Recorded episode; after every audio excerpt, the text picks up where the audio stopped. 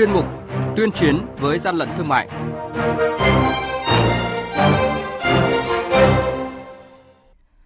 Thưa quý vị, thưa các bạn, Quản lý thị trường Bình Định tạm giữ hơn 70.000 chiếc khẩu trang y tế không có hóa đơn chứng từ. An Giang bắt giữ số lượng lớn hàng hóa và khẩu trang chưa xác định được chủ sở hữu. Còn tại Quảng Ngãi, ngăn chặn tình trạng khan hàng sốt giá. 6 doanh nghiệp chuyển phát nhanh ký cam kết không tiếp tay cho hàng lậu qua đường bưu chính. Và đây là những thông tin sẽ có trong chuyên mục tuyên chiến với gian lận thương mại hôm nay.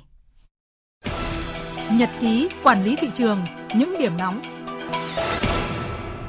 Thưa quý vị và các bạn, đội quản lý thị trường số 1 thuộc Cục Quản lý Thị trường Bình Định vừa kiểm tra phát hiện trên phương tiện xe ô tô tải, lái xe có hộ khẩu thường trú tại xã Phổ Cường, huyện Đức Phổ, tỉnh Quảng Ngãi, điều khiển, đang vận chuyển hơn 70.000 chiếc khẩu trang y tế không có hóa đơn chứng từ, chứng minh nguồn gốc, vi phạm về ghi nhãn hàng hóa đi tiêu thụ. Hàng trăm sản phẩm hàng hóa, 4 chiếc tủ lạnh nhập lậu và hàng chục ngàn chiếc khẩu trang y tế bị lực lượng quản lý thị trường tỉnh An Giang bắt giữ tại quốc lộ 91, phường Châu Phú B, thành phố Châu Đốc, tỉnh An Giang hàng nhái, hàng giả, hậu quả khôn lường.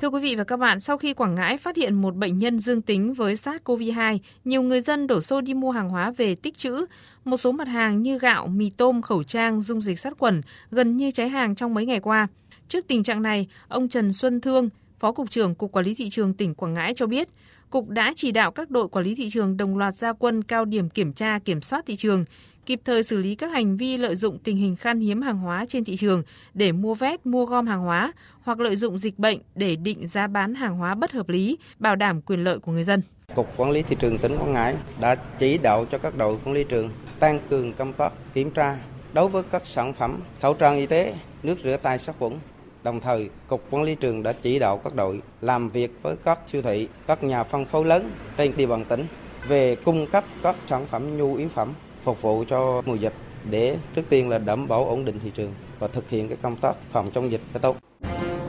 Quý vị và các bạn đang nghe chuyên mục Tuyên chiến với gian lận thương mại. Hãy nhớ số điện thoại đường dây nóng của chuyên mục là 038 85 77 800 và 1900 88 86 55 Xin nhắc lại số điện thoại đường dây nóng của chuyên mục là 038 85 77 800 và 1900 88 86 55. Cơ quan chức năng sẽ tiếp nhận ý kiến phản ánh, kiến nghị, tin báo của tổ chức cá nhân liên quan đến gian lận thương mại, hàng giả, hàng nhái, tuyên chiến với gian lận thương mại, phát sóng thứ ba, thứ năm và thứ sáu hàng tuần. Quý vị và các bạn thân mến, Lần đầu tiên, 6 doanh nghiệp lớn trong lĩnh vực bưu chính chuyển phát nhanh tại Việt Nam đã ký cam kết không nhận chuyển hàng lậu, hàng cấm qua đường bưu điện. 6 doanh nghiệp bưu chính chuyển phát nhanh vừa ký cam kết không nhận chuyển hàng lậu, hàng cấm qua đường bưu điện gồm Tổng công ty Bưu điện Việt Nam, Tổng công ty Bưu chính Viettel, Công ty Cổ phần chuyển phát nhanh Bưu điện, Công ty Cổ phần giao hàng tiết kiệm, Công ty Cổ phần thương mại và chuyển phát nhanh Nội Bài, Công ty trách nhiệm hạn thương mại dịch vụ Song Bình các doanh nghiệp cam kết tuân thủ nghiêm các quy định của pháp luật về vật phẩm hàng hóa không được gửi, chấp nhận vận chuyển qua mạng bưu chính, đào tạo phổ biến, quán triệt đến người lao động các quy định của pháp luật về vật phẩm, hàng hóa không được gửi, chấp nhận vận chuyển qua mạng bưu chính, cung cấp đầy đủ chính xác thông tin về danh mục vật phẩm, hàng hóa không được gửi, chấp nhận vận chuyển qua mạng bưu chính cho người sử dụng dịch vụ bưu chính, tăng cường kiểm tra nội dung gói kiện hàng hóa trước khi chấp nhận. Ông Nguyễn Kỳ Minh, Phó Tránh Văn phòng Tổng cục Quản lý thị trường cho biết, qua hai vụ bắt giữ hàng lậu khủng mới đây tại Lào Cai và Hà Nội đều có sự tiếp tay của một số doanh nghiệp chuyển phát. Hiện nay một trong những cái gây rủi ro hoặc là nó tạo điều kiện cho cái việc kinh doanh hàng giả, hàng nhái ở trên mạng internet. Đó là việc việc chuyển phát hàng hóa càng ngày nó càng dễ dàng và các điều kiện tham gia hoặc là mối quan tâm của các công ty làm chuyển phát hiện nay là người ta không đặt nặng yếu tố tính pháp lý của cái sản phẩm họ vận chuyển, mà họ tập trung làm cách nào đó để càng thu hút được có nhiều người ký hợp đồng dịch vụ và cung cấp được hàng hóa thông suốt ở trên thị trường và càng nhanh thì càng tốt thì theo tôi về mặt quy định pháp luật thì rõ ràng là ngay từ trong luật bưu chính quy định rõ là cấm cái việc vận chuyển những hàng hóa vi phạm pháp luật của Việt Nam. Nếu như các doanh nghiệp thương mại điện tử lợi dụng cái kênh vận chuyển giao nhận, chuyển phát nhanh để vận chuyển hàng lậu, hàng giả thì rõ ràng là chúng ta đang hỗ trợ và tiếp tay cho việc vi phạm pháp luật.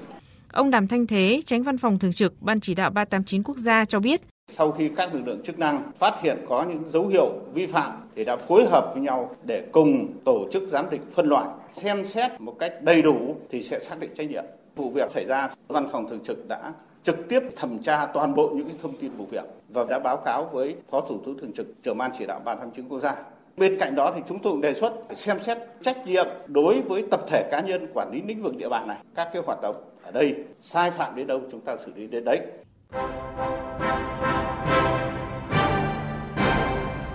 Chung tay chống hàng gian, hàng giả, bảo vệ người tiêu dùng.